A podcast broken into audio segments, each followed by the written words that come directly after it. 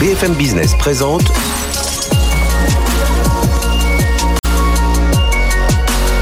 le magazine de l'accélération digitale.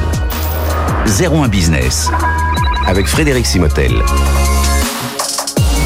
Bonjour, bienvenue dans cette émission un peu spéciale aujourd'hui, 01 Business, puisqu'on va fêter les Digital Finance Awards 2022. C'est la quatrième édition, donc des directeurs financiers d'entreprises qui ont euh, réussi, qui, poursuivent leur la transformation numérique de leur direction finance. On va, on va en parler. Alors, dans une première partie de l'émission, on va plutôt parler de la partie CFO plus responsable. Et puis, dans la deuxième, alors il y a de l'innovation, bien entendu, mais dans la deuxième, on va être aussi beaucoup vers euh, l'innovation, l'automatisation. Alors, vous savez que BFM Business est partenaire hein, de, ce, de ces Digital Finance Awards organisés par Lausanne Agency. Ça récompense les plus belles initiatives de la fonction finance. Le but, c'est évidemment de valoriser ces directions financières. Donc, euh, euh, première partie, on va parler de ces fameux critères ESG euh, aussi, ou alors RSE pour la France. Donc, se sont saisis les directeurs financiers vers un CFO plus responsable et plus innovant. Ça va être la première partie de notre émission. Restez avec nous, c'est pendant une heure. C'est sur BFM Business. BFM Business. 01 Business. Le débat un directeur financier plus innovant, plus responsable. Avec nos invités, on en parle et on va rentrer tout de suite dans le vif du sujet. Elodie Parr, bonjour. Bonjour. Vous êtes directrice de la RSE au groupe Bell. Alors c'est euh, voilà, c'est tous ces fromages. Alors le, plus connu c'est la vache qui rit, mais il y en a beaucoup d'autres. Hein. La vache qui rit et puis aussi euh, plus récemment euh, le fruit avec les marques maternes, Pompot. Voilà. Eh bien, eh, c'est bien de le de, de, le rappeler. Merci d'être avec nous. Donc lauréat donc dans des digital financials, lauréat de la partie innovation, mais lauréat aussi de, de tous les lauréats. Voilà, il en fallait un euh, parmi, parmi les, les cinq, et ça a été vous. On aura l'occasion de revenir voilà, sur les projets RSE mis en place au sein du, euh, du groupe Bell, et notamment avec ce lien avec la finance. À vos côtés, Manuel Thomas, bonjour. Bonjour. Manuel, merci d'être avec nous. Vous êtes directeur financier de la région Île-de-France, donc lauréat Business Partner.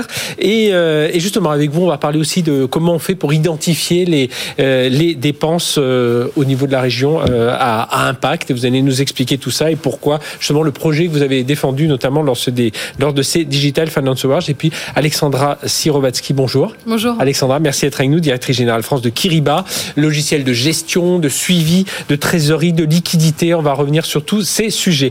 Alors, euh, je vais démarrer avec euh, avec vous, euh, Manuel et, Elodie. Donc, il y a une alerte rouge hein, qui a été lancée par par le GIEC l'été dernier. On y est revenu encore il y a quelques semaines. on on en parle parce que voilà, le GIEC c'est la planète d'une façon générale, mais on voit que les entreprises ont un rôle à jouer. Alors les entreprises sont euh, à la fois le cœur du problème parce qu'elles produisent oui euh, des émissions de gaz à effet de serre, mais elles sont aussi euh, acteurs pour mieux flécher tous les investissements. Et, aujourd'hui, il existe bah, des reportings extra-financiers. Alors déjà, je vais commencer par vous, Elodie. Est-ce que au niveau de ces reportings extra-financiers, est-ce qu'on est au tout début ou est-ce qu'on a déjà bien avancé Voilà, la maturité des entreprises, notamment chez chez vous au groupe Bell bah, Je pense que la question, en fait, de savoir si euh, les reporting extra-financiers sont à la hauteur ou pas, ça dépend un peu euh, de ce qu'on y met derrière, de l'utilité qu'on leur donne. Euh, on peut voir, en effet, vous avez cité la taxonomie européenne, les potentielles taxes. on peut voir ça comme des éléments d'incitation pour mhm. des entreprises qui sont peut-être un peu moins avancées ou un peu moins convaincues, comme un cadre qui va leur permettre ou les obliger à réagir et à agir. Moi, j'ai la chance de travailler pour le groupe Bell, euh, qui euh, en fait a une motivation qui est plus profonde et plus ancienne. En fait, la vraie question qu'on se pose et qu'on essaie d'adresser, c'est la question de euh, garantir la pérennité de notre activité et de celle de notre écosystème. Mhm. Et on est convaincu que les clés de cette pérennité, c'est de mettre au cœur de notre activité et au cœur de notre modèle, en fait, le fait de marcher sur ce qu'on appelle nous en interne nos deux jambes, c'est-à-dire la responsabilité et la rentabilité et de regarder toutes nos décisions au prisme de ces deux dimensions. Donc ça veut dire la responsabilité au niveau industriel, on s'en doute, hein, dans, l'agroalimentaire, mais la responsabilité aussi au niveau financier. Et justement, là, vous êtes en pleine transformation de cette fonction finance avec euh, un, lien très fort hein, entre la finance, les RSE. Exactement. Et c'est vrai qu'à ce titre, on peut voir que le reporting, en fait, il a évolué dans le temps, il joue un rôle de plus en plus important, une utilité qui est différente dans le temps aussi. Il y a une première utilité historique, ça fait longtemps qu'on le fait chez Bell, depuis 2003, on est engagé mhm. auprès du Global Compact. Donc une première utilité qui est euh, finalement d'apporter de la transparence, euh, de venir mesurer nos actions, nos résultats. Une deuxième utilité qui est de donner de la visibilité auprès de nos parties prenantes parce qu'on sait que et en interne et en externe, c'est des ah bah, parties vous êtes prenantes sur toute la chaîne, vous êtes exactement qui ont une appétence de plus en plus importante de mhm. ces sujets-là. Et puis je pense que le troisième, la troisième utilité de ces reporting extra-financiers, et c'est ce qu'on est en train de faire chez Bell, c'est plus récent, c'est finalement de passer d'un reporting extra-financier un peu à posteriori, mesuré une fois par an, à finalement un monitoring animé, dynamique, mensuel, un pilotage vraiment de l'impact de manière globale, d'une mhm. performance globale, à la fois financière et extra-financière oui, 29 sites de production, près de 3 milliards d'euros de chiffre d'affaires, hein, Groupe Donc, pour donner un peu l'importance de, de, tous ces enjeux responsables. Euh, Manuel Thomas, au niveau de la région Île-de-France, euh, donc là, c'est 5 milliards de 5 milliards d'euros de budget. Euh, c'est pas loin de 10 000 agents. Alors, on va pas rentrer tous les métiers parce que c'est toujours compliqué entre la région, les, les agglomérations. Enfin voilà, il y a, y a, beaucoup de choses à faire. Et alors, vous justement, au niveau de ces reporting extra-financiers, comment ça se passe au, au niveau territorial, d'une collectivité justement? Alors effectivement, pour une collectivité, on a évidemment le principe de, responsabilité, mais nous, en tant que collectivité publique, on n'a pas la, rentabilité, je dirais plutôt c'est de la redevabilité envers le citoyen, envers le contribuable. Donc c'est de faire effectivement des, comptes rendus de nos projets, de ce qu'on finance par subvention en général, euh, sur les impacts positifs en matière d'environnement, en matière sociale et même sociétale. On va plus loin que ça dans le, compte rendu de, ces projets. Euh, je rappelle que la région, c'est les transports en commun, les transports sobres en carbone, c'est les lycées c'est plus de 470 euh, lycées, c'est le développement économique et l'emploi, la formation professionnelle. Donc sur tous ces secteurs-là, on essaie de rendre compte de l'efficacité de ces projets, avec en particulier les impacts euh, majeurs qui sont le CO2 évité, évidemment, mhm. euh, le nombre d'emplois créés pendant le chantier, avec les emplois d'insertion sociale aussi, et pendant la mise en œuvre de, de l'équipement, et par ailleurs le nombre de bénéficiaires, le nombre de franciliens en fait qui utilisent ces équipements. Voilà, donc c'est aussi un, reporting, je dirais, financier dans la mesure où, à l'extra-financier, on fait aussi un, compte rendu d'allocation des fonds et de consommation. On a une attestation par la direction des finances mhm. publiques euh, de l'État de consommation des crédits dans l'année de ce que les emprunteurs, euh, les, investisseurs plutôt verts et responsables ont attribué à la région par emprunt. Et dans ce cadre-là, euh, nous avons effectivement un, cadre des émissions vertes sociales. C'est un document que vous montrez, quatre émissions vertes sociales et durables. Voilà, qui est le, dernier en date de mars 2021, qui respecte, en tout cas, ce qui fait un préalignement sur la fameuse taxonomie européenne qui mhm. donnera lieu au Green Bond Standard européen.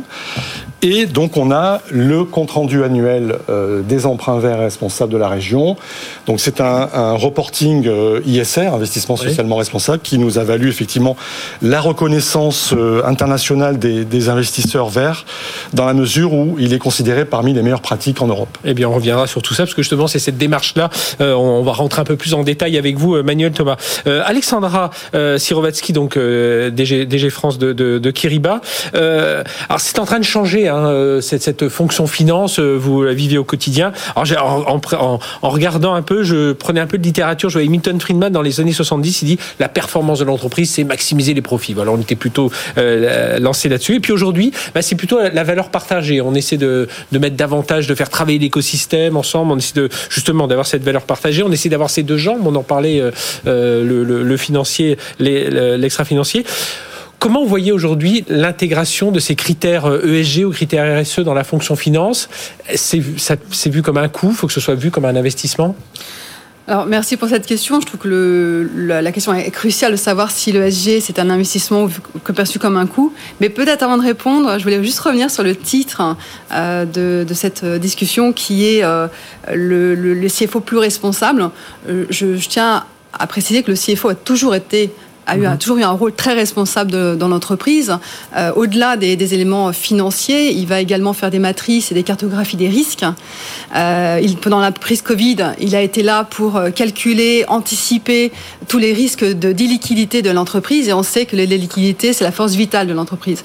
Donc, donc revenir sur, sur son rôle, et ce qui me permet aussi de peut-être représenter ce qu'est Kiriba, qui est peut-être pas connu pour tout le monde. Mhm. C'est une plateforme de, de, de gestion de la liquidité financière euh, et qui est multi-bancaire et qui répond à plusieurs questions. Cinq questions. La première, c'est euh, où est ma liquidité? Euh, quels sont les niveaux de risque que je prends par rapport à cette liquidité, combien je dispose maintenant et quelles sont mon prévisions, et, enfin, quel mouvement, quelle décision je dois prendre sur ces liquidités? Et alors, comment vous reliez ça avec ces critères ben voilà, Justement, moi, je vois qu'il y a deux cercles vertueux. Euh, tout d'abord, euh, il n'y a pas de transition écologique ESG sans investissement.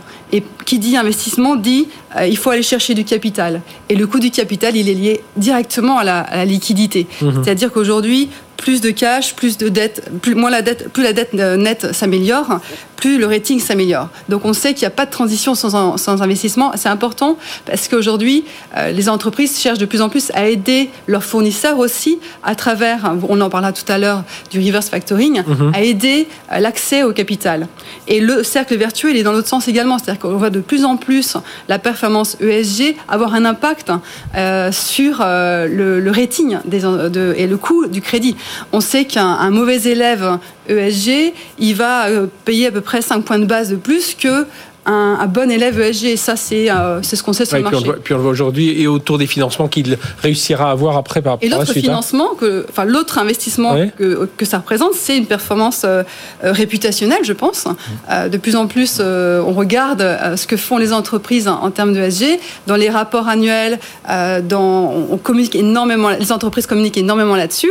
Et moi-même, je me rends compte que pour attirer des talents, il la marque employeur est forte à ce, niveau-là. Et les consommateurs aussi. Je pense que un consommateur euh, de grand public va regarder de plus en et les jeunes de plus en plus la traçabilité des produits et euh, l'impact ESG sur la partie environnementale et, et, aussi gouvernance et sociale. Eh bien justement, on en parle avec vous, Elodie Parr. Alors aujourd'hui, il y a 60, en gros, avec trois quarts des entreprises du CAC 40 qui, euh, qui mêlent des résultats financiers, extra-financiers. Donc vous-même, vous, vous, le, faites aussi. Justement, ce que vous avez présenté dans le cadre de ces Digital Finance Awards, c'est cette opération, alors vous l'avez appelée Bilo, Belle, Belle Bilo Carbone. Voilà, il y a un, un habile jeu de mots. Alors, c'est quoi les indicateurs? Expliquez-nous un peu toute la démarche que vous avez mise en place. Oui, d'abord, je voudrais peut-être rebondir sur ce que vient de dire Alexandra, en fait, et vous avez parlé d'intégrer euh, les éléments financiers extra-financiers. On a décidé il y a deux ans, en fait, de le mettre même au cœur de notre gouvernance, puisqu'on a décidé de créer une seule et même direction qui va combiner à la fois la RSE ah et la finance. c'est assez, euh, assez innovant. Et oui, oui, c'est pas deux, deux, qui travaillent en, en, parallèle, enfin en parallèle,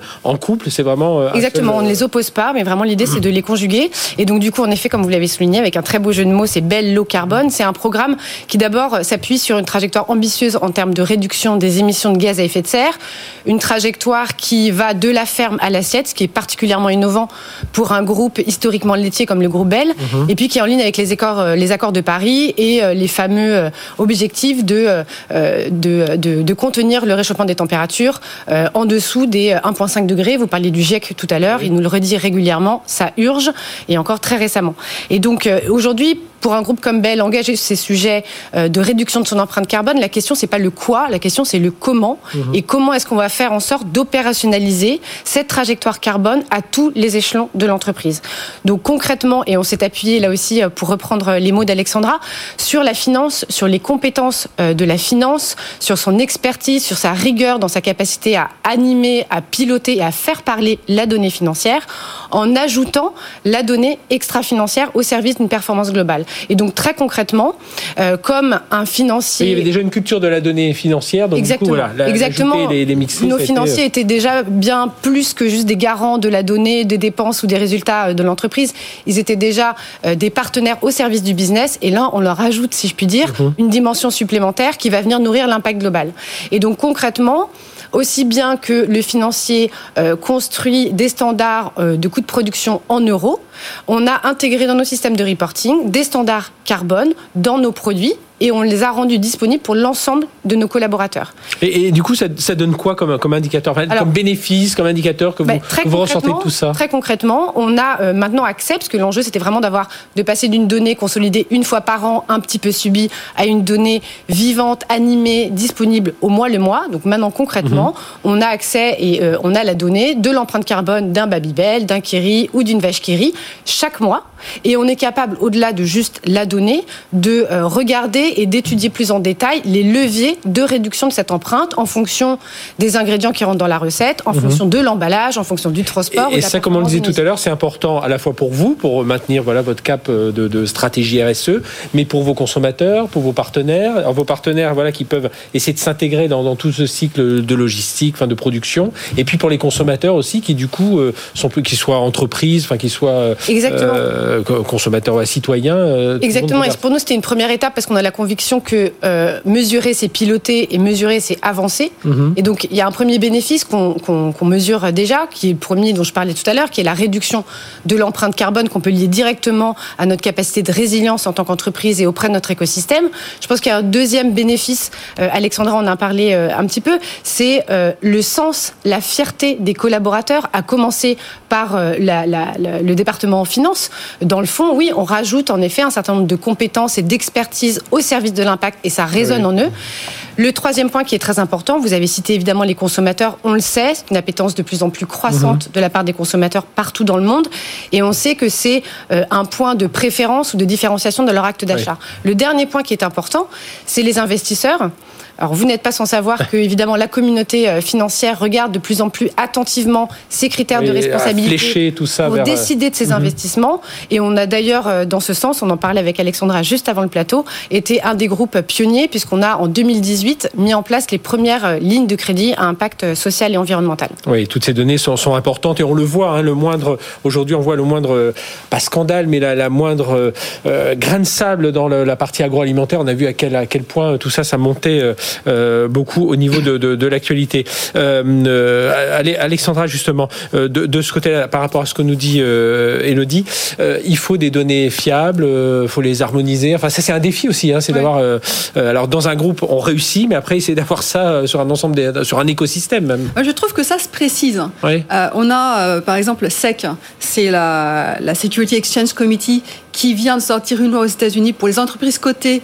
Elles doivent publier maintenant officiellement euh, leur, leur impact carbone en scope 1, 2 et 3. Scope 1, donc c'est leur mhm. propre euh, impact. Scope 2, c'est par rapport à euh, l'impact sur leurs clients. Et scope 3, c'est c'est ce qui est le plus important à mon sens, celle des fournisseurs. Pourquoi? Parce qu'il il y a une étude CDP qui dit et qui montre que l'impact carbone d'une entreprise, elle est 11 fois, 4 plus plus forte quand on prend en compte son, scope 3, c'est-à-dire mhm. le, tout, tout, cycle, amont. de ses fournisseurs. Ce qui montre bien que ça, il faut le piloter. Et nous, c'est euh, ce sur quoi Kiriba s'engage aujourd'hui. On est acteur, un acteur de la performance financière, mais qui dit performance financière peut aller un peu plus loin. C'est-à-dire mhm. qu'aujourd'hui, on, on va proposer à nos clients de les aider à, un, collecter les données ESG de leurs fournisseurs. Donc ça, c'est parce que nous, on est déjà connecté à eux. Euh, donc on va remonter n'importe quelle information. À partir du moment où la connectivité est faite, c'est ce qui est plus compliqué. Maintenant, on va aller chercher les données ESG et aider nos clients à, donner accès, encore une fois, ce que je disais tout à l'heure, à du financement, ce qui est compliqué pour les fournisseurs peut-être les plus petits, les plus fragiles. Et donc ça, ça fait partie aussi du S de l'ESG, c'est le social. C'est comment sociétal, comment on peut aider les acteurs plus petits de, de notre chaîne. Mhm. Euh, qui fait qu'il n'y a pas de rupture. Aujourd'hui, hein, c'est ce qu'on cherche avant tout. C'est le local, c'est la non-rupture, c'est aider aussi les acteurs stratégiques qui sont peut-être plus fragiles. Et enfin, euh, Kiribati, aussi une, une, place de marché, une place de marché qui aujourd'hui, euh, grâce à des API, hein, ce sont des ces technologies qui permettent d'aller proposer des services, enfin, des, services tiers sur notre plateforme. Que toutes ces données reviennent standardisées et faciliter et à, ce maquis dont vous parliez tout à l'heure, de, fournisseurs qui foisonnent, c'est en faire quelque chose de, plus linéaire, plus simple à consommer pour nos clients. Euh, Manuel Thomas, euh, sur la région de France, c'est ça qui est important, si cette harmonisation des, des data, vous avez euh, montré là, les, revues, enfin les, deux programmes, les deux cadres de, services autour des financements, parce que chez vous aussi, ben, il y a une démarche justement pour identifier les dépenses à impact et surtout leur impact derrière, hein, c'est ça? Oui, complètement. Et alors c'est vrai qu'on a gagné la catégorie business partner parce que la finance verte et responsable, elle a, je vous rejoins, complètement transformé la fonction finance, qui était auparavant, si je caricature, auto-centrée sur elle-même, et on avait finalement très peu de contact avec le reste de l'entreprise ou de l'administration. Aujourd'hui, enfin, nous, la région, ça fait 10 ans qu'on a commencé à émettre des emprunts verts responsables. On était les premiers en Europe. Hein. Mhm. euh, on a constaté qu'effectivement, on s'est ouvert vers les ingénieurs, les responsables projets de toutes les directions opérationnelles pour comprendre ce qu'ils font et pourquoi ils le font et quel est l'impact sur l'environnement et sur le social. Du coup, en les acculturant aussi. Euh, en les acculturant effectivement à ce qu'est la finance verte et sociale. Quels sont ces bénéfices? Parce que je rejoins effectivement ce que euh, disait Alexandra, c'est-à-dire qu'on a vraiment un bénéfice au niveau des investisseurs qui viennent parce que nous avons l'étiquette green ou social. Mhm. Euh, et ça, on a constaté effectivement, nous, depuis quelques années, une multiplication par trois du nombre de souscriptions à nos émissions obligataires et une multiplication par trois également des, montants, des livres d'ordre, hein, des montants qui sont euh, offerts à la région. Donc, ce qui permet effectivement de baisser le spread. Donc, là, là, vous, là, vous voyez très concrètement les bénéfices. Vous les voyez. Euh, on, a un bénéfice financier, c'est évident. Par rapport au coût qu'on a, qu'on a cerné, euh, le, gain du, des frais financiers de nos emprunts est sans commune mesure. Donc c'est mmh. avantageux Rien que pour ça, je dirais. Mais par ailleurs, la région qui est ce qu'on dit souvent un pur player du développement et de l'aménagement durable du territoire, on a aussi effectivement des projets très riches en justement en, impact qualitatif et quantitatif sur euh, la lutte contre le climat, le changement climatique, sur euh, la, lutte contre les les, territoires défavorisés euh, et les, différences de, de, richesse entre, entre populations. Donc voilà, la région agit sur tous ces plans-là. Donc il était naturel pour nous d'aller maintenant l'objectiver. Donc on a été rencontré avec un cabinet d'audit. On a été, je crois, les premiers à faire ce qu'on appelle une troisième opinion sur nos émissions obligataires. Tous ceux qui travaillent avec qui a attesté qu'effectivement nous avions des, des méthodologies de calcul d'impact qui était cohérente avec les méthodologies de la place secteur par secteur, hein, puisque évidemment sur mhm. les transports, on n'a pas les mêmes calculs ah d'impact que sur la biodiversité ou sur le logement social. Donc on a eu tout un travail comme ça de d'élaboration de, d'indicateurs d'impact. On s'est engagé aussi année après année à améliorer ce, ce compte rendu annuel aux investisseurs avec le respect des objectifs de développement durable de l'ONU aujourd'hui le respect de la taxonomie européenne. Voilà, donc on, ça, faut s'aligner aussi sur toutes ces nouvelles réglementations. Complètement, et c'est vrai que ça a été un puissant euh, vecteur d'amélioration de l'évaluation des politiques mhm. publiques, la finance verte et responsable, parce qu'on s'est ouvert, comme je disais, aux directions opérationnelles, mais aussi fonctionnelles, parce qu'on remonte très loin dans la chaîne. Effectivement, c'est aussi les achats durables et responsables. Exemple, c'est favoriser les PME, les TPE dans les marchés publics. C'est euh, le respect de euh, de chartes, de chantiers ouais, c'est euh, à, à, moindre tout le monde. Et le recyclage des déchets. Et justement, parce qu'il nous reste un peu moins de 3 minutes pour parler de ça, je voulais quand même qu'on aborde un, juste un sujet. C'est quand même, il faut modifier les habitudes. Euh, Alexandra, c'est euh, défi de gouvernance, défi de pilotage hein, des organisations. Vous le voyez comment là rapidement? Euh, bah, moi-même, en tant que DG euh, de, Kiriba, euh, je, si je commence par ça, j'ai à Paris 300 personnes qui, qui constituent la R&D de Kiriba. on a 41 nationalités, rien que, que Kiriba en France. Et, et, moi, ce que je regarde de plus en plus, c'est cette diversité homme-femme. notre plan, c'est d'aller vers de 30% à 40%. On sait que dans la finance, il n'y a pas beaucoup. Dans la tech finance, c'est pire. voilà, on travaille sur des stratégies de, de, de carbone neutral on travaille sur des certifications. On a une certification euh, bronze euh, de, des Covadis. Donc, je mets en place moi-même des chantiers et même d'un point de vue gouvernance. On a donc, il y, a une réglementation qui permet d'avoir une base et après, c'est pousser tout le monde à, donc, voilà. regarder ça. Tout le monde est partie prenante. Donc, euh, se dire que en termes de gouvernance, chaque, on peut trouver des champions partout dans l'entreprise pour être porte-parole, c'est ce qu'on mhm.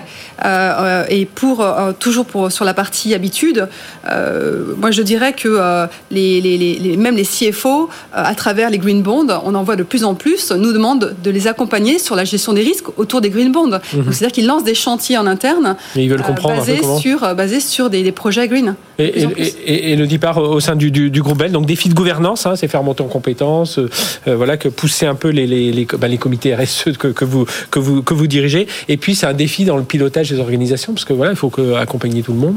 Oui, exactement. Je pense que le vrai grand défi qui, qui est devant nous, c'est de faire rayonner la RSE dans toutes les strates de l'entreprise, partout dans l'entreprise, pour que chacun des collaborateurs se sente un acteur de ce changement. Et donc du coup, ça, ça veut dire que euh, il faut changer les discussions, en tout cas introduire des nouvelles. Oui, que ça soit pas vu comme une contrainte contrainte supplémentaire en disant voilà, on a déjà une réglementation financière. Et en ça, et, vous le disiez tout à l'heure, en fait, en ça, je n'ai jamais autant travaillé avec la finance. Alors évidemment, on a en plus un département commun, donc ça aide beaucoup. J'aurais pas forcément misé il y a trois ans sur le fait d'être invité sur votre plateau. Mhm. En l'occurrence, oui, ça donne un signal très fort que d'être dans le même département avec la finance. Ça nous permet de mettre sur la table d'autres discussions. On ne parle pas que de rentabilité financière, on parle aussi de critères extra-financiers. Évidemment, on a un enjeu de continuer à développer les compétences. Et nous, on a fait le choix, parce qu'on a une grande priorité sur les enjeux climatiques et la lutte contre la crise climatique, on a développé, et on, continue de le faire, la fresque du climat, qui mhm. est un atelier d'intelligence collective. On a déjà plus de 400 collaborateurs qui ont été formés euh, dans le groupe et ça permet vraiment de comprendre. On peut indexer aussi certains index les rémunérations. Je ne sais pas si vous le faites, mais certains groupes le font. Oui, oui, on le fait exactement. Oui, c'est un des points aussi. Alors, euh, il y a différentes façons de le faire. bien sûr, euh, il y a, c'est un peu la, la, la carotte. et puis, on pense aussi qu'il y a, bah, pour bien agir, il faut aussi bien comprendre. La fresque du climat, ça en fait partie.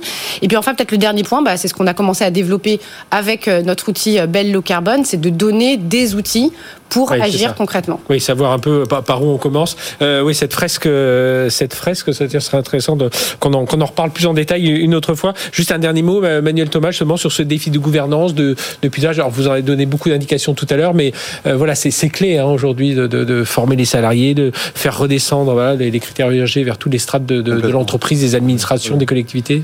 Non, non, je pense qu'on a même aidé les opérationnels à prendre conscience des impacts de leur projet. Mhm. On est un peu tous le nez sur le guidon et c'est vrai que quand on se dit bah, maintenant quel compte rendu, on, rend compte encore une fois, aux, aux, citoyens, aux contribuables, de ce que l'on met en place en termes de politique publique. Donc c'est vrai que quand vous prenez un petit peu de hauteur grâce justement au reporting euh, annuel, vous vous dites, mais finalement, on a des tas de choses positives qu'on n'avait pas vues. Parce que nous, au-delà du social et de l'environnemental, on parle même de sociétal. Encore une mhm. fois, on a pour compétence première de faire de l'aménagement et du développement durable du territoire. Donc c'est vrai que quand vous construisez un lycée, par exemple, vous allez démontrer, on, le voit dans nos fiches projets, hein, on a fait des fiches très très ciblées, très concises, vous montrez l'éco-conception du, lycée. Mhm. Vous montrez quels sont vos partenaires et comment on les a choisis avec des critères ESG. Vous montrez qui les met en place et Comment c'est évalué? Vous montrez quel type de population fréquente ce type d'équipement. Donc vous voyez, ça va très très loin. D'accord. Et on peut retrouver donc tous ces documents, j'imagine, sur le site de la région Île-de-France. Et puis, euh, et je reparle aussi de cette fresque euh, du, climat. Fresque du climat. Et puis, euh, qui est aussi, on, verra aussi la suite, comment vous travaillez étroitement avec les entreprises. Merci à, à tous les trois. Donc c'est dans le cadre de ces Digital Finance Awards 2022. C'est la première partie de cette émission. Dans la deuxième partie, on va davantage parler d'automatisation, enfin vous allez voir de, de, paiement, de facturation. Enfin, il y a beaucoup de choses aussi. On va voir dans la transformation euh, digitale, mais pas seulement transformation vraiment de ces fonctions de finance. Allez, restez avec nous. On être encore ensemble pendant une bonne demi-heure. À tout de suite sur BFM Business. BFM Business présente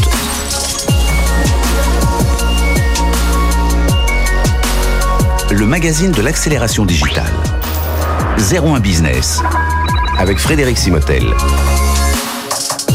On est reparti pour la deuxième demi-heure. Vous savez, nous sommes partenaires des Digital Finance Awards 2022, quatrième édition organisée par l'OSAB Agency. L'occasion, voilà, de montrer euh, comment les directions financières sont en train de se transformer, de les valoriser à travers plusieurs, euh, plusieurs projets. Et on va en parler avec nos, à l'instant, nous parlions justement des stratégies RSE. On reviendra, on fera, on, reviendra aussi sur ce point avec nos invités, mais on va aussi beaucoup parler avec eux euh, d'innovation, d'automatisation, de gestion des processus. D'ailleurs, il y a beaucoup de choses à, comprendre de, de ce côté-là. Et on va en parler avec nos invités. Je vous les présente tout de suite. Antoine Balanguin, bonjour. Bonjour. Merci d'être avec nous. Vous êtes directeur MOASI euh, de, du groupe FH. Euh, et vous êtes alors dans le cadre des Digital Finance Awards, lauréat efficience et automatisation. Et on va voir avec vous parce que c'est un projet de certification des IBAN, d'automatisation des campagnes de règlement. Donc on va voir un peu comment tout ça s'est mis en place. Avec nous également Nicolas Gudin du Pavillon. Bonjour. Bonjour. Nicolas, merci d'être avec nous, vice-président France, Europe du Sud de Basware, spécialiste du Procure to Pay. Donc on est dans la euh, les achats. Vous allez nous nous expliquer aussi tout ça, comment euh, toute cette vous transformez, vous participez aussi à la transformation de cette fonction finance. Et Fadi Nafa, bonjour. Bonjour. Fadi, merci d'être avec nous, directeur général de Celonis France, donc spécialiste du process mining. Alors, on va revenir en détail parce que je suis sûr que si je dis juste process mining comme ça à, à nos auditeurs téléspectateurs, ils vont se dire mais de quoi vont-ils nous parler? Alors justement, on va on, va revenir euh, dessus. Alors on, je vais démarrer avec vous, Nicolas. Alors, on va revenir dans un un instant sur tout ce qui, tout ce qui va se passer hein, pour la fonction finance. Euh, là, bientôt, il va y avoir de nouvelles réglementations. On y reviendra dans un instant. Mais déjà, au cours de ces 18... Alors, vous étiez là il y a tout juste un an. Euh, on parlait déjà, évidemment, le Covid a beaucoup changé les choses. Mais euh, comment euh, vous vous êtes adapté, vous, euh, éditeur de logiciels, Basware, pour continuer à accompagner cette transformation qui s'est encore accélérée hein, de cette fonction finance? Alors c'est vrai que la, la, transformation finance, on l'a on, l'a vu au quotidien. Donc mm Basware est un acteur effectivement du processus en fait procure to pay.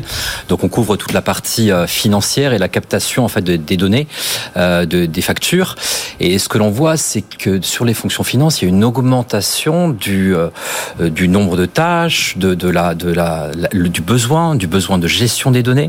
Donc de plus en plus, on, on voit ces directions financières. C'est-à-dire qu'on se rend compte qu'il y avait, on, on, sait qu'il y avait beaucoup de données, mais là tout d'un coup on se dit mais tiens ces données, je vais peut-être m'en servir pour. Euh, et, et en plus de ça, effectivement, c'est non seulement en fait, on a de, encore plus de tâches et encore plus de données, oui. mais en plus de ça, en fait, on voit qu'il faut faire plus avec moins. Oui. C'est-à-dire que finalement, les ressources sont pas sont pas non plus euh, extensibles. On voit qu'il y a de la fonction. Il y a un petit peu, euh, il y a un petit peu de pression en fait sur cette fonction. Donc euh, nous, en tant qu'éditeur, c'est vrai qu'on amène cette cette automatisation et cette efficience, d'où d'où effectivement ce, ce, ce, vertical automatisation et efficience auquel on a participé au Digital Finance Award. Mm -hmm.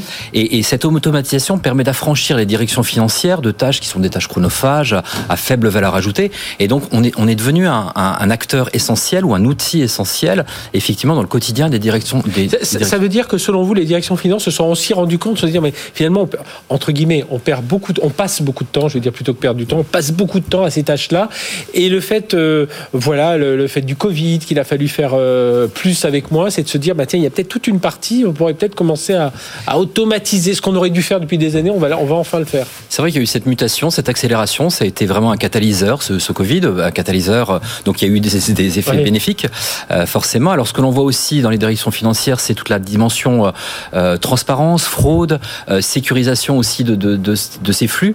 Euh, donc là aussi, en fait, on amène cette petite, ce, ce, petit élément pour mettre sous contrôle en fait un ensemble d'échanges. Et la troisième partie, c'est une partie réglementaire.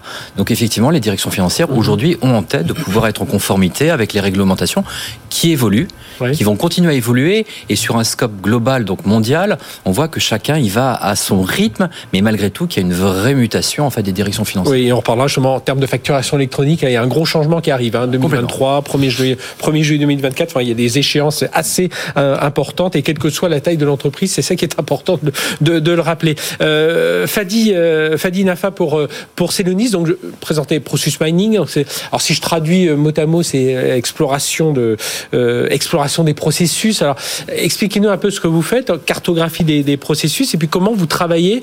Euh, on s'était rencontrés il y a quelques semaines là pour vous m'expliquer un peu ce que fait Celonis. Mais dire on est on est un game changer de la de la fonction finance. Alors expliquez-moi ça. Enfin, expliquez-nous ça. Effectivement, en fait, on a trois missions. La première, pour aider les entreprises à améliorer l'efficacité opérationnelle. Je reviendrai sur le process mmh. management juste après, parce que l'objectif, c'est comment on peut aider les entreprises à améliorer leur efficacité opérationnelle, accélérer la croissance sur des processus qui sont liés à tout ce qui est service client, relations mmh. clients. Et troisième sujet qui est super important, c'est la première partie de, de, de l'émission, l'ESG, comment oui. on peut améliorer, accélérer mmh. la prise en compte de, de ces Exactement. Critères, oui. Donc, c'est quoi le process mining? Donc, la première approche, c'est trois approches. La première chose, la plus importante, c'est la, la capacité de pouvoir cartographier un processus. Qu'est-ce que ça veut dire cartographier? C'est comme un rayon X, de comprendre le fonctionnement de processus de bout en bout. Mmh. La complexité. Donc un achat, une facture. Quel que soit le processus, soit... si on prend, on rentrera par la suite mmh. dans, un, dans, dans, un, peu plus d'exemples, mais quel que soit le processus, qu'il soit un processus finance, un processus supply chain, comment il fonctionne de bout en bout? Quels sont les dysfonctionnements? Pour avoir de la lenteur, pour que les coûts sont plus importants? Quelles sont les raisons on va intervenir sur les raisons pour vraiment comprendre. Est-ce que c'est les factures qui sont bloquées? Est-ce que les produits qu'on n'a pas reçus? Les vraies raisons de dysfonctionnement. Et la troisième partie, la plus importante, c'est agir. Comment on va aider oui, les employés? Cette cartographie, c'est bien, mais voilà, qu'est-ce qu'on. Une fois qu'on a fait cette cartographie, le rayon X, si je puis utiliser cette métaphore, le médicament qui va faire en sorte d'améliorer avec une approche d'amélioration continue. Mhm. Et nous faisons ça avec plus de 2500 clients aujourd'hui dans le monde. Nous avons la chance d'être leader mondial de cette technologie qui a été créée il y a une dizaine d'années. Aujourd'hui, elle est assez mature et plus de 60% aujourd'hui des CFO ou des directions générales réfléchissent à implémenter cette technologie on scale. Et justement, vous nous expliquiez tout à l'heure comment vous travaillez aussi avec d'autres, euh, avec euh, comment vous intégrez avec les autres plateformes. Hein. Vous parliez de relations clients, d'achat et de, de, tous ces, ces outils-là. Euh, euh alors, Antoine Balanguin, dans, dans, le cadre des Digital Financial Awards, donc vous êtes lauréat dans la catégorie efficience et automatisation. donc, j'ai dit tout à l'heure, projet de certification des IBAN, automatisation de la gestion des processus. Alors, vous, vos enjeux, évidemment améliorer la rentabilité. C'est, alors je regardais les chiffres, c'est 2,5 millions de factures euh, à traiter, 750 sociétés juridiques différentes. Donc euh, voilà, si vous n'êtes pas là, c'est la, pagaille, c'est la, pagaille, si je résume un peu. Donc il faut essayer de centraliser, d'harmoniser ces datas. C'est, ça, hein, c'est le projet d'ailleurs que vous avez défendu. On parlait de faire euh, plus avec moins. Oui, c'était plus, c'est plus vite, c'est mieux. Mhm. mieux contrôler pour se prémunir contre la fraude, par exemple, et moins parce qu'on a des frais généraux, effectivement, et il faut les tenir. Euh, donc on utilise tous les moyens à notre disposition, on centralise, on centralise les, les outils déjà. Donc on met un ERP commun, on met des outils communs, ce qui permet d'avoir des référentiels communs. Quand on a 250 000 fournisseurs dans son référentiel à contrôler, euh, il vaut mieux en avoir un seul plutôt que plusieurs, c'est plus facile. Euh, ensuite, on mais pourquoi ça n'a pas été fait avant? C'est-à-dire euh, parce que FH, ça, s'est monté aussi, c'est des rachats de bah, sociétés. C'est 150 sociétés voilà, différentes et c'est un historique, des outils différents à, l'origine et il a fallu. Euh, oui, puis des, gens qui ont des enfin qui ont des chacun son chacun ses usages aussi, voilà. exactement. Euh, donc on centralise les outils, on centralise les organisations et on crée des CSP. Donc à ce moment-là, on a des référentiels communs et des processus communs. Donc on est sûr que tout le monde respecte le mhm. même processus et donc on a confiance dans la donnée. Euh, et en parallèle, on digitalise pour apporter des nouveaux services, pour apporter de la qualité, pour apporter euh, de la valeur finalement, et on automatise pour gagner en productivité euh, et en conformité. Mmh. Et donc, on fait appel à des services qui nous permettent de certifier nos, nos IBAN, on en parle, donc c'est une fintech française qui s'appelle CID. Et quand on entre un, un IBAN dans le référentiel fournisseur, on est sûr qu'il est bon. Comme ça, on a un référentiel qui oui. Et puis et derrière, comme on le disait, si on regarde la cartographie du processus, ben, pour le paiement, euh, vérification, tout ça, tout ça, au moins on est clair. Et on fiabilise notre référentiel au global sur les 250 000 fournisseurs euh, tous les trimestres avec un autre partenaire qui s'appelle Altares. Et donc déjà, on sécurise complètement la donnée qui, est, mhm. euh, qui est à l'origine de la fraude généralement.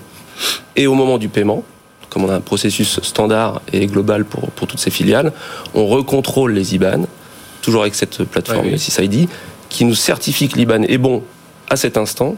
Et en certifiant que cet IBAN est bon à cet instant, on déclenche une assurance de perte pécuniaire, ce qui veut dire qu'on est couvert contre la fraude sur toutes nos factures, sur 90%. Parce qu'on se doute qu'aujourd'hui, avec tout ce qu'on entend, voilà, des attaques, et tout ce genre de choses, la cyber, voilà, c'est c'est euh, le, c'est pas le point faible, mais le, un des points de friction, ça peut être là, enfin un des points d'attaque, ça peut être là, hein, c'est de changer l'IBAN. Vous êtes persuadé d'avoir payé, mais voilà, est-ce que vous avez payé la bonne personne? C'était. Donc il est bon à un instant T sur le référentiel, on le contrôle mais on le recontrôle au moment du paiement pour être sûr qu'il n'a mhm. pas été modifié et qu'il est encore. Qu'est-ce qui est compliqué quand on met tout ça, tout ça en place euh, euh, Parce qu'évidemment, euh, on s'appuie sur la numérisation, la digitalisation. Bon, alors la fonction finance. Alors vous, vous êtes en charge de justement de, tout ce qui est MOA du, du SI Finance, donc vous êtes au cœur de tout ça depuis depuis un moment. Mais voilà, qu'est-ce qui qu'est-ce qui est complexe?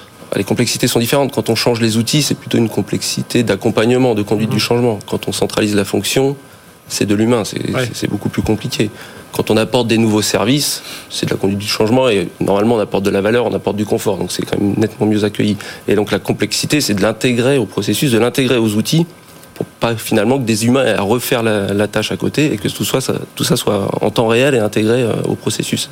Euh, du, coup, euh, l'an passé, on avait fait ce, donc ce, même débat à l'issue de la troisième édition des Digital Finance Awards et on, a, on, disait le CFO, donc le directeur financier, doit s'ouvrir, s'ouvre davantage vers les métiers, montre vraiment voilà qu'ils doivent. Alors on dit ça de beaucoup de, beaucoup de, métiers que tout le monde doit collaborer, mais on, sait que sur le terrain c'est beaucoup plus compliqué.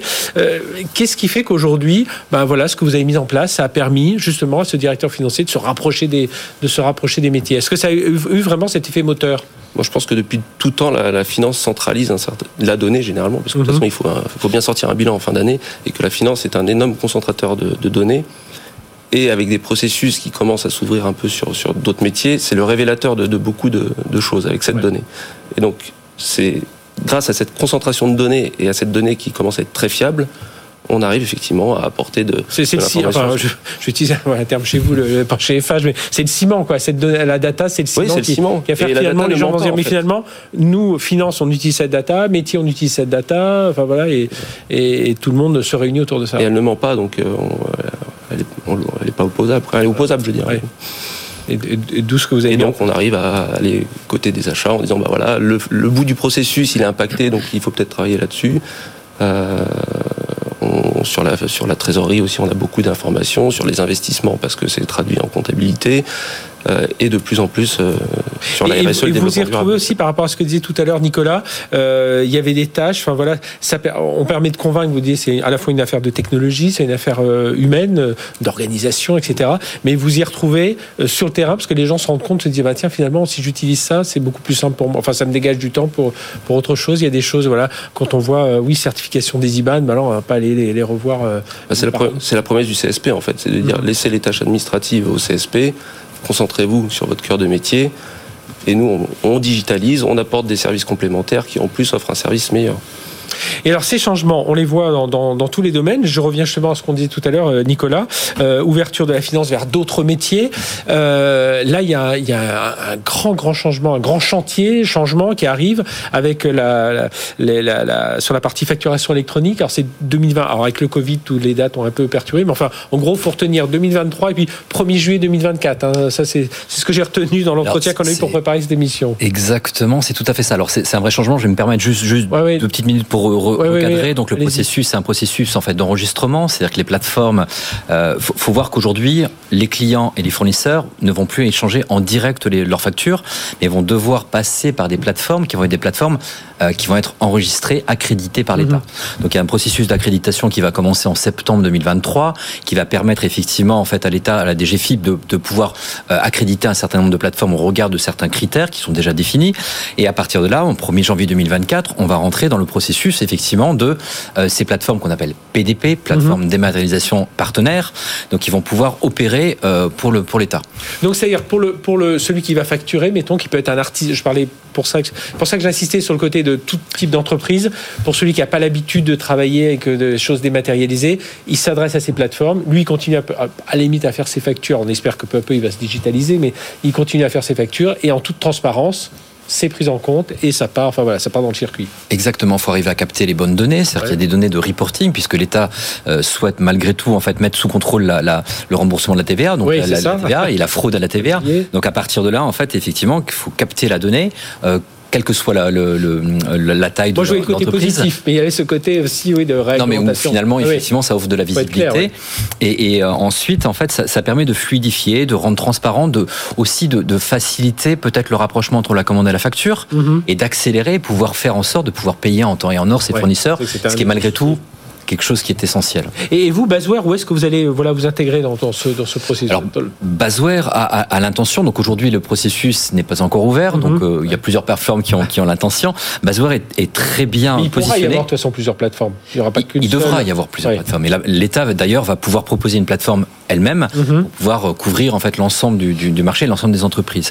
Mais euh, ensuite, Basware est très bien positionné pour pouvoir être demain un, un, un partenaire de l'État euh, pour un certain nombre de raisons, parce qu'on on gère l'interopérabilité, c'est une plateforme qui est interopérable, ouverte, donc on n'a pas cette dimension juste portail fournisseur, mais vraiment on interopère en interopérabilité avec euh, plus de 200 autres plateformes. Donc on arrive à communiquer. Donc c'est mmh. vrai que ça va être, ça va faciliter les échanges et faciliter en tout cas la. Et puis derrière, on se doute parce que quand vous dites euh, l'État va avoir sa propre plateforme, je suis entrepreneur, je dis ah, je calais vers ceux de l'État, mais évidemment vous, Basware et vos, vos compétiteurs, ce sera d'offrir davantage de services, Exactement. de reporting, de, de, tout ce genre de choses. Ouais, tout à fait. C'est d'offrir un, un, ensemble de services. De, en plus, il y a la centralisation, centraliser l'ensemble des flux, pouvoir offrir une visibilité. On l'a vu au Digital Finance Award.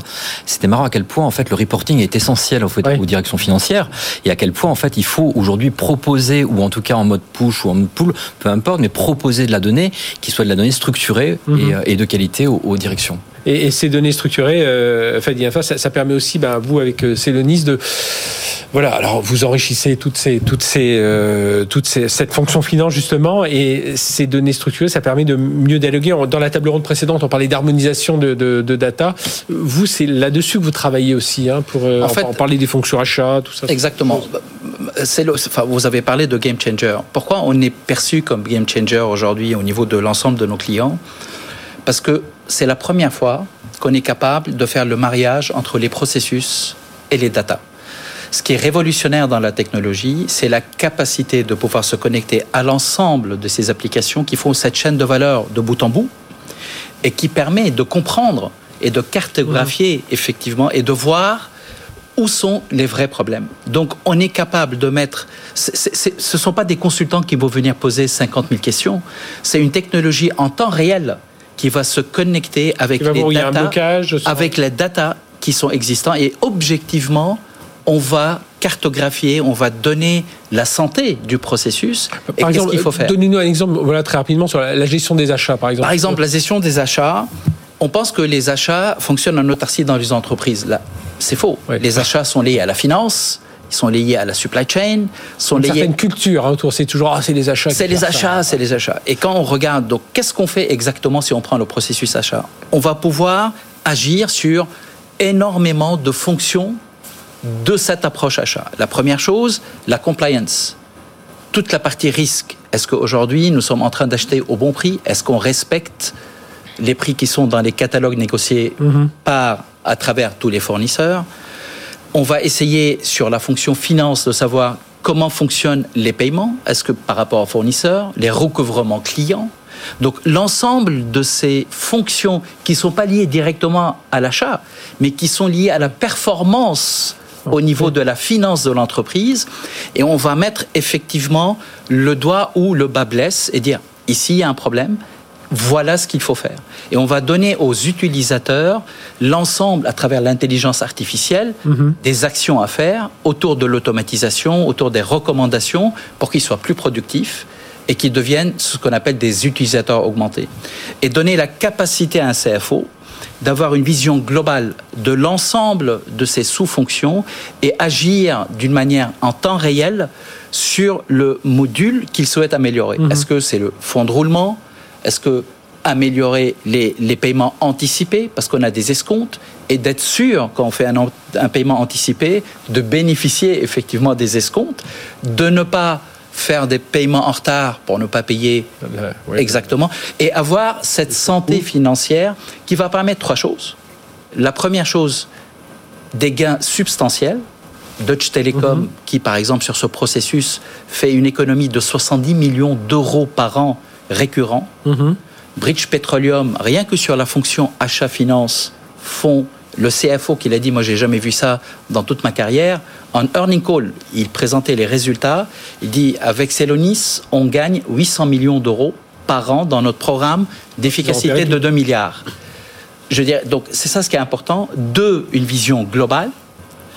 Et trois, la capacité de pouvoir agir sur le fameux ESG, parce que quand mhm. on a un processus qui est transparent, on va forcément, c'est ce que, forcément ce améliorer. Ce partie de cette et, donc, et cette partie-là, elle est aussi bien stratégique pour le CFO, elle est aussi bien stratégique pour le patron des opérations parce qu'on interagit sur l'ensemble des processus de l'entreprise pour permettre de les améliorer. Euh, Antoine Malanguin de, de euh, aujourd'hui, voilà, on, entend, euh, on voit une fonction finance qui travaille moins en silo voilà, qui, qui utilise cette data. Est-ce que vous, vous estimez suffisamment outillé aujourd'hui? Alors voilà, on a deux, deux, deux, exemples aujourd'hui, mais est-ce que euh, voilà, vous réussissez à vous en sortir? Parce que tout ça, ça doit s'intégrer aux ERP euh, euh, Voilà, enfin, il y a tout un ensemble de, de, de plateformes qui viennent. Qui déjà, c'est une responsabilité partagée, puisqu'il y a la MOA, il y a la DSI, et, chacun a son. Oui, c'est vrai. Je rappelle, hein, vous êtes, c'est pas directeur financier, c'est le patron de la MOA, SI Finance. mais oui, moi, j'aurais tendance à dire qu'on a on a les moyens mhm. et donc les outils la preuve, c'est qu'en 10 ans, on a modifié 100% du, SI Finance. globalement, on a tout remplacé dans les 10 dernières années, euh, ce qui fait qu'on a des outils modernes, intégrés, qui nous permettent d'avoir nos processus communs euh, et qui nous permettent d'avoir une data centralisée. Et donc aujourd'hui, la finance est euh, peut-être le plus gros fournisseur de données chez FH. Maintenant, maintenant, ce qu'il faut trouver, c'est les compétences pour travailler dessus. Ça, ça, Effectivement, et on en revient à la transversalité. Hein. C'est vrai qu'on était habitué à des silos, le spécialiste de la compte à four, le spécialiste de la compte à client. Euh, et donc quand il faut un peu dévier et aller voir euh, d'où vient la donnée, euh, comment elle est structurée, pourquoi elle nous a, quelle information elle nous apporte et comment on, en tire quelque chose, il va falloir des profils un peu différents. Et puis dans plus le monde transverse, data, plus curieux, le data scientist, le data développeur, le data. Et, et, là aujourd'hui, donc c'est là aussi il y a une sorte d'appel un peu vers la fonction finance de dire tiens, vous aimez la data, venez chez nous. Oui, absolument. et on peut vous aider. Même chose chez vous, euh, Nicolas Gudin du pavillon de chez, chez Basware. Oui, ces compétences aujourd'hui, euh, euh, bah, c'est l'un des sujets. On parlait des voilà, les enjeux de la fonction finance, c'est le RSE, c'est l'harmonisation des data, c'est la qualité de la data, c'est de mettre en place toutes les plateformes par rapport aux réglementations et les compétences. Hein, J'imagine. A... C'est vrai ce que l'on voit en fait, et d'ailleurs les, les awards l'ont très bien montré. On, on, voit que finalement la, la fonction finance s'ouvre, qu'il y a une dimension gestion de projet qui doit être intégrée directement même dans la fonction finance, de, de data scientist, oui. différentes fonctions. Donc il faut que la en même temps, ça, ça, donne un petit côté un peu plus sexy en fait à la direction oui, financière, oui, bien, oui. euh, attirer aussi des, des talents. Il y a un effet boule de neige en fait où on voit qu'effectivement de plus en plus de personnes sont attirées par ces fonctions.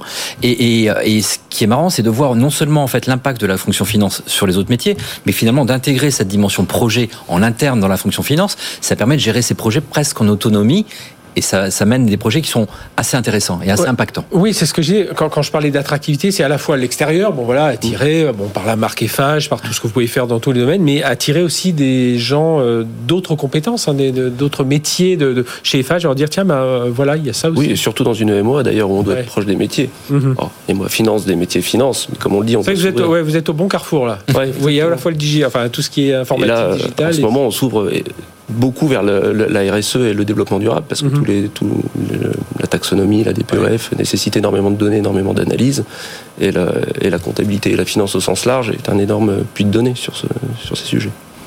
Euh, Fadi Nafa là, sur ces, sur ces sortes de, de compétences, hein, euh, l'attractivité de la fonction finance, ouais, vous, euh, bah, vous y participez quelque part aussi, hein, comme Nicolas avec mmh.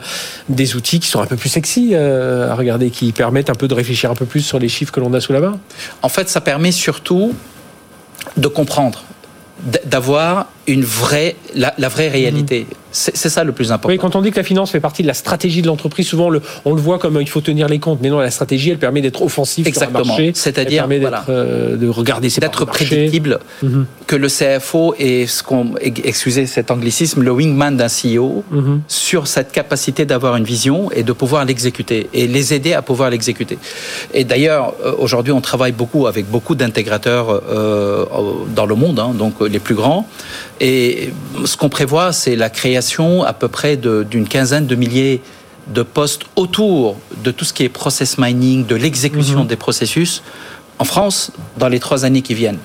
Donc on a énormément, aujourd'hui on travaille beaucoup avec les grandes écoles, pour et qui nous demandent de dire venez expliquer à nos étudiants c'est quoi le process mining, comment on peut les aider, comment on peut faire en sorte d'avoir cette nouvelle on génération espère, dédiée a, autour on, de ça. On espère qu'on a pu lancer cet appel en tout cas avec tous les trois. Merci Antoine Malanguin de EFAGE, Nicolas Gudin du pavillon Bazouer et Fadi Nafa de Celonis. Merci d'avoir été avec nous. Voilà, c'est la fin de cette émission consacrée au Digital Finance Award. Je vous le rappelle, c'était la quatrième édition. On avait avec nous l'un des lauréats euh, avec le groupe EFAGE. On avait le groupe Bell juste avant et euh, la région Île-de-France sur d'autres catégories. Merci de nous avoir suivis. On se retrouve la semaine prochaine, même heure, même endroit. D'ici là, excellente semaine sur BFM Business.